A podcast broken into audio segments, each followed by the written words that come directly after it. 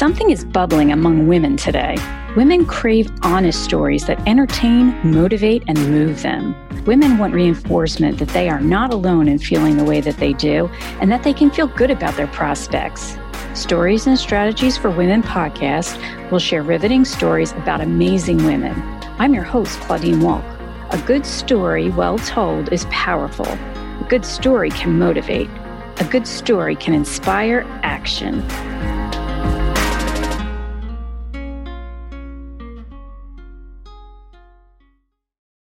We are excited to welcome a new sponsor. ThriftBooks.com is a cool way for you to buy your favorite books. If you're like me, you want a book in your hands when you read, or maybe you simply want to buy your favorite books to place on your shelf, but you don't want to pay full price.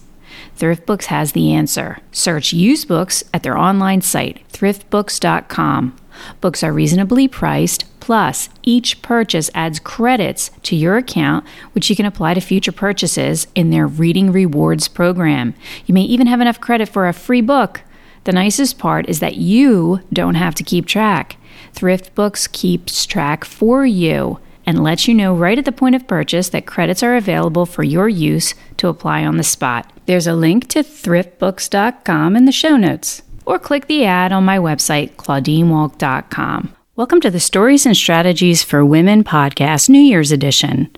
New Year's is the time of year where many people reflect on their lives and they make a resolution for themselves. Perhaps they try something new or they vow to stop doing something not so good. If you're in either of these camps, perhaps this episode will provide the primer you need to get started on the change you want for yourself.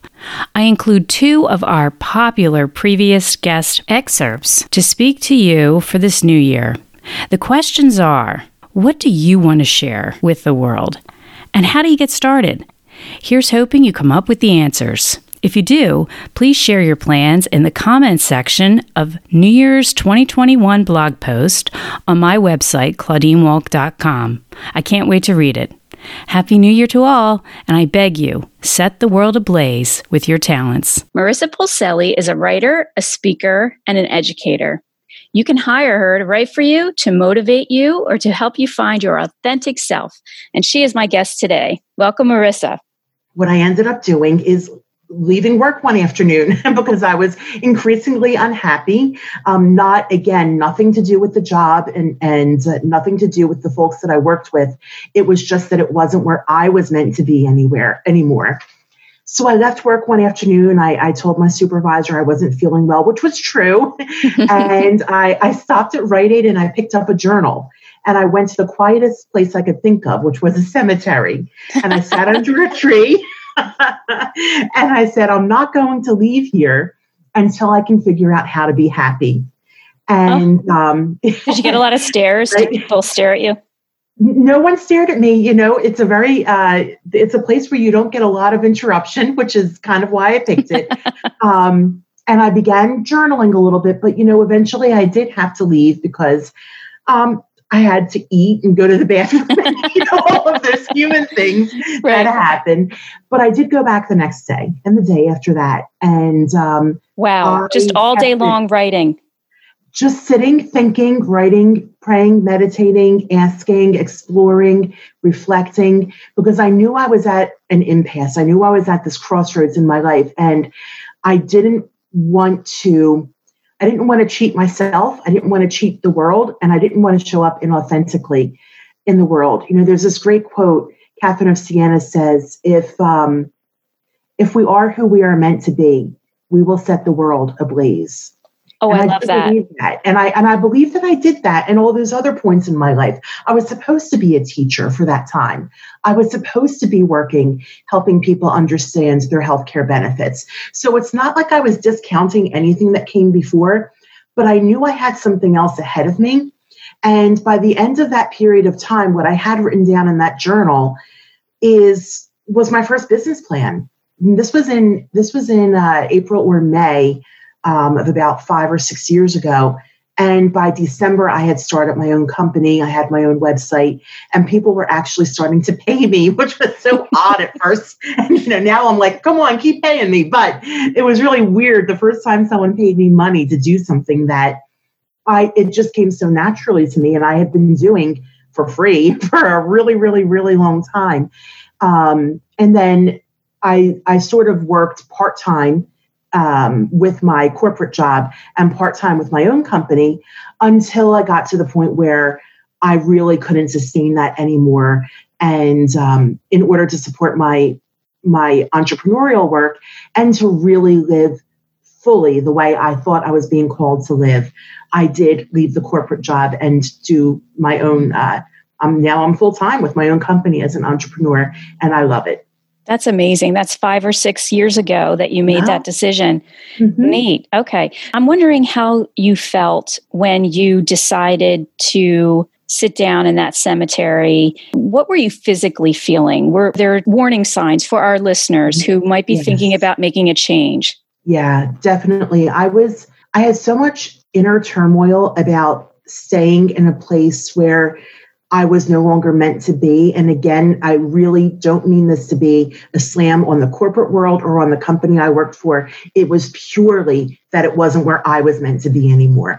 But I was starting to get sick. Yeah. I had headaches all the time, upset stomach. I was tired. I cried on my way to work. Oh. Um, and then mm-hmm. over time, as you adjusted, because I imagine as you started to feel better, at least mm-hmm. part way, you got hungry to feel better all the way. Yes.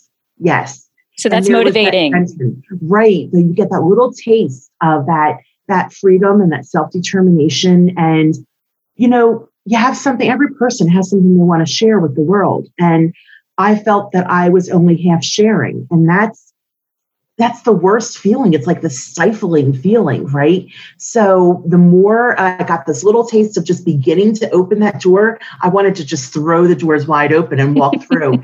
but it, it took a little bit of time. And you know, everyone's path takes the time that it's supposed to take. Maybe I helped someone in those months that I was doing two jobs. Maybe I helped someone with their health care that I wouldn't have been able to help otherwise. We don't know what you know the good that we're doing sometimes. So i trust that this unfolded in the way it was supposed to.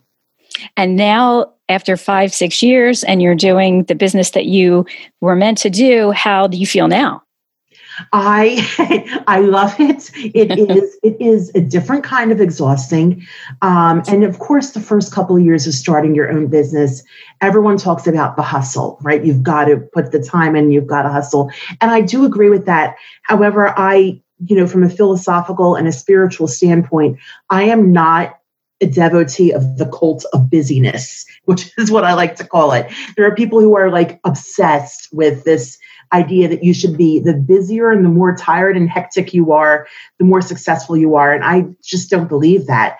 Um, so yes, I understand that the initial phases of a business, you really, you have to put the time in, you have to put the effort in. I'm not afraid of hard work.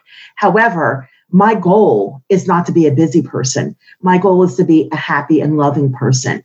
And to the extent that I need to be busy to accomplish that, that's cool.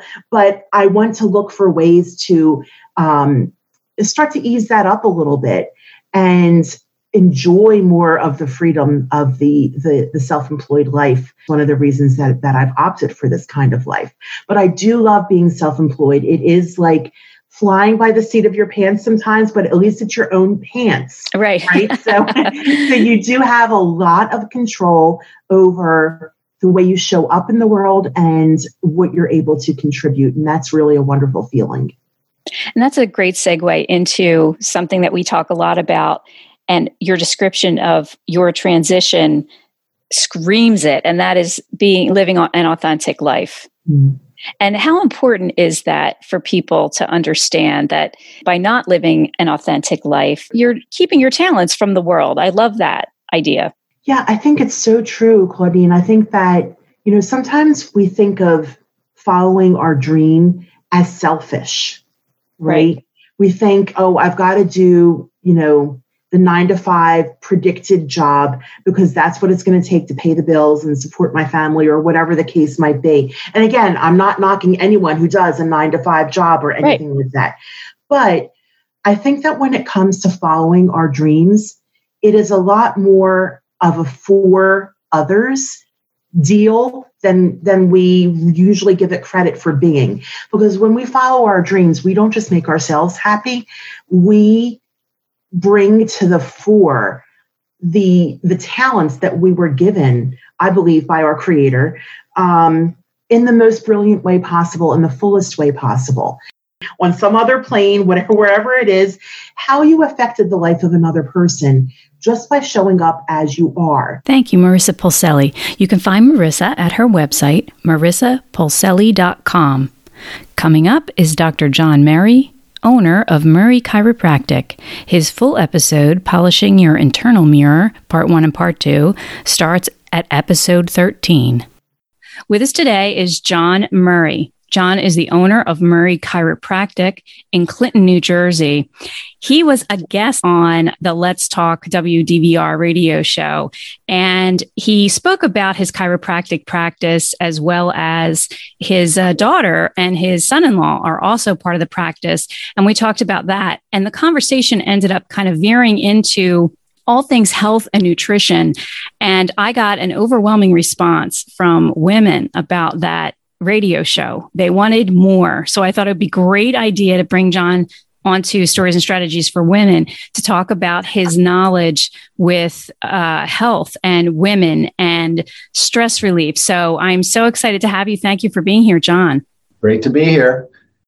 Well, you know, it helps to put those thoughts in your head that you are healthy. In fact, affirmations can be really really strong catalysts for optimal health. And uh, um, we do, in terms of um, uh, a very simple form of meditation, uh, can can activate your physiology to to uh, be more resistant to negative negativity in the world if we put the right thoughts in our heads. So, but you got to do more than that, though. You can't just think it and make it so. You know, you can't just.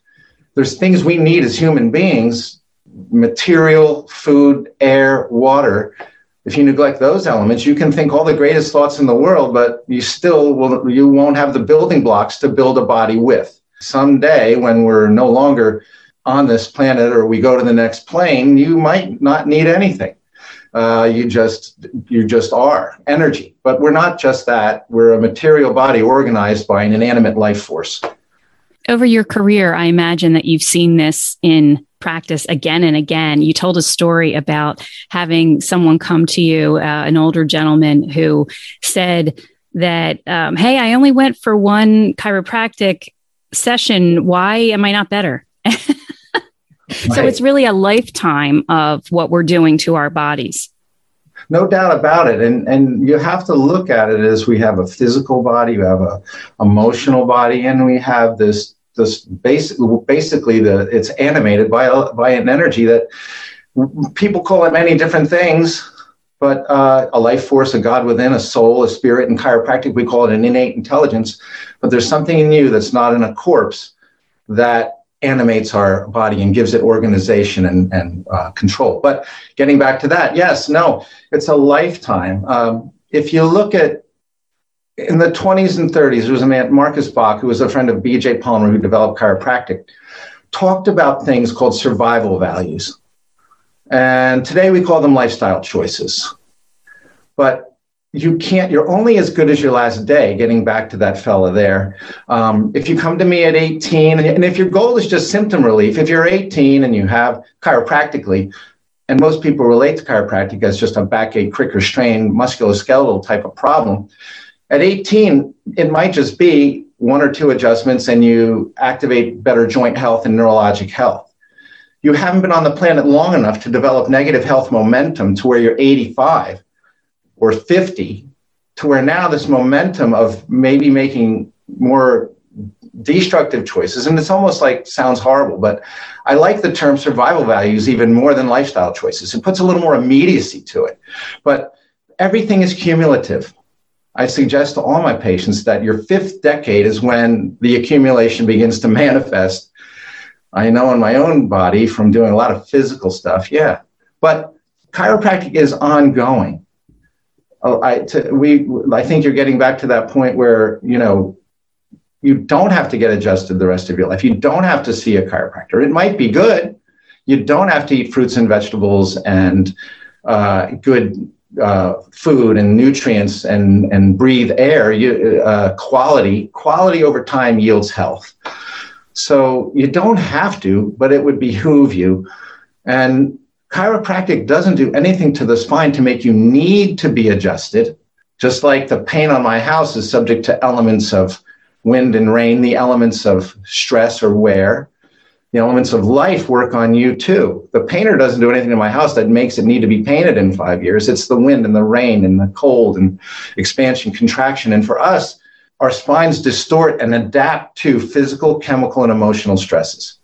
And emotional stresses affect us physically, not just how we feel on the inside, but your structure as well. That adapts to the feeling. So it's really, it's simple, but it's what makes it interesting to me is that it's so simple what we have to do to manifest health, but it's rather complicated. But the beautiful thing is, your body does the work. If you do a little bit, it's going to reward you. Nothing is random in your body. Every constructive thing you do, your brain and body will recognize it as being constructive and utilize it to propel you more towards health and away from sickness and disease. However, things that you do that are negative, and there's varying degrees of negative, you know, again, your body will intelligently adapt to that. It will excrete what's more uh, destructive or toxic, utilize what might be uh, absorbable and utilizable in your body, but it's going to get rid of the toxicity. If you can do more purity as opposed to toxicity, your body has more to work with and can more easily assimilate and build a healthier body rather than worrying about excreting this toxic stuff all the time. That's a whole kind of talk about the five signs of life. But anyway, yeah, you have to be, you're only as good as your last day. Right, right. Yeah. Let's sign us up for the the five what did you call it? The five five signs of life. The it's five signs of life. Old school chiropractic philosophy from the 20s. Uh, uh, uh, Dorland's, I'm sorry, uh, Stephenson's textbook. And you, I can I can explain anything about health, whether it's a pharmacist, a neurosurgeon. It doesn't matter. If I can use the context of the five signs of life, they get what we do and how we help people be healthier. Neat, neat. Okay. So to take it back to women, because we are stories and strategies for women, yeah. women, in my experience, mm-hmm, tend to feel that um, they put their emotional needs last they put all of their needs last, quite frankly. And right. especially when they start to have right. children and a family and and and and those those bad habits, let's say, maybe build up over a long period of time. And the stresses that we're ignoring, they build right. up over a long period of time. So for anyone who's listening who feels like wow like everything that you've said there is so so interesting but it's overwhelming and i don't know where to start. There are all these mm-hmm. issues you know my stress my health my nutrition. What what's a good example of how to get started? Well if you keep it simple you want to focus on how on eating eating well thinking well and moving well. Okay.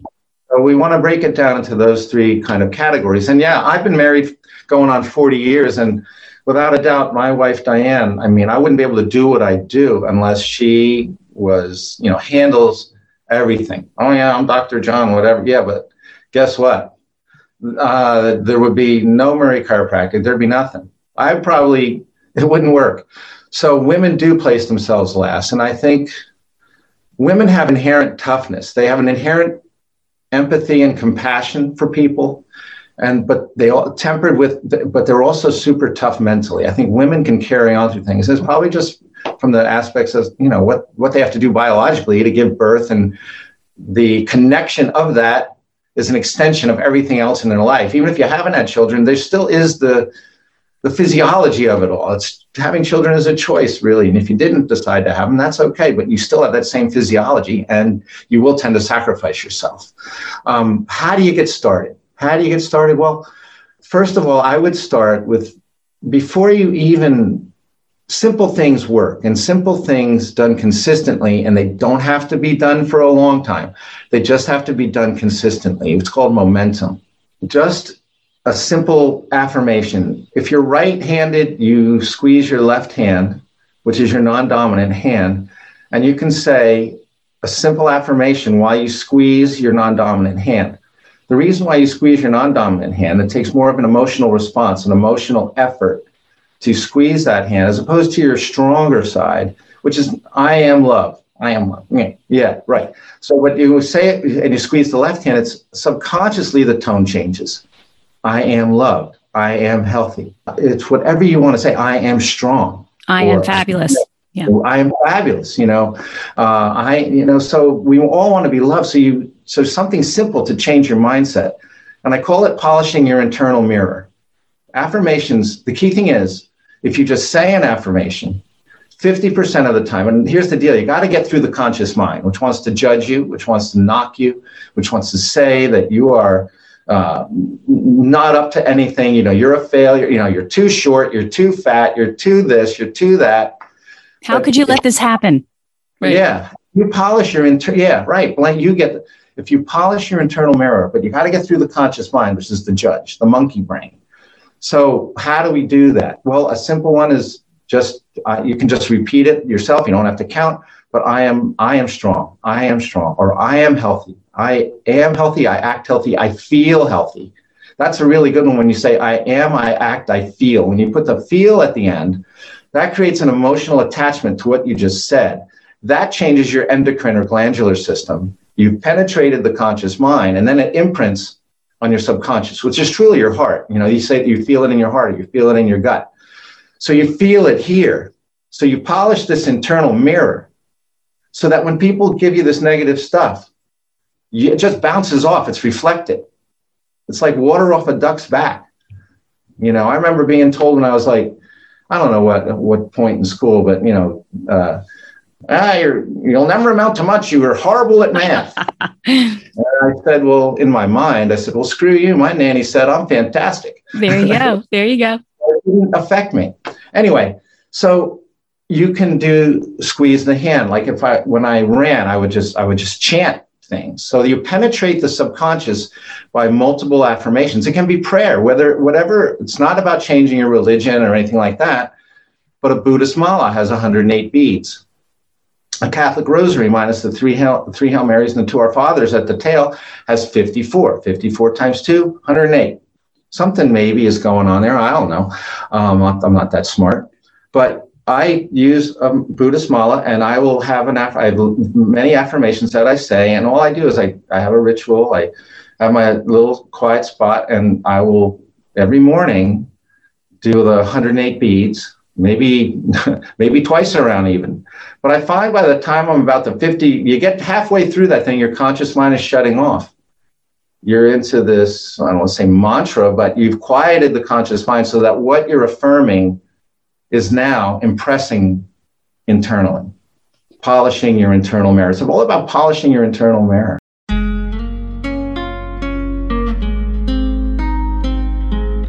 You're listening to Stories and Strategies for Women podcast. If you like what you hear, please subscribe and leave us a review. Visit me at my website, claudinewolk.com. Drop me a note on Instagram at Claudine Wolk.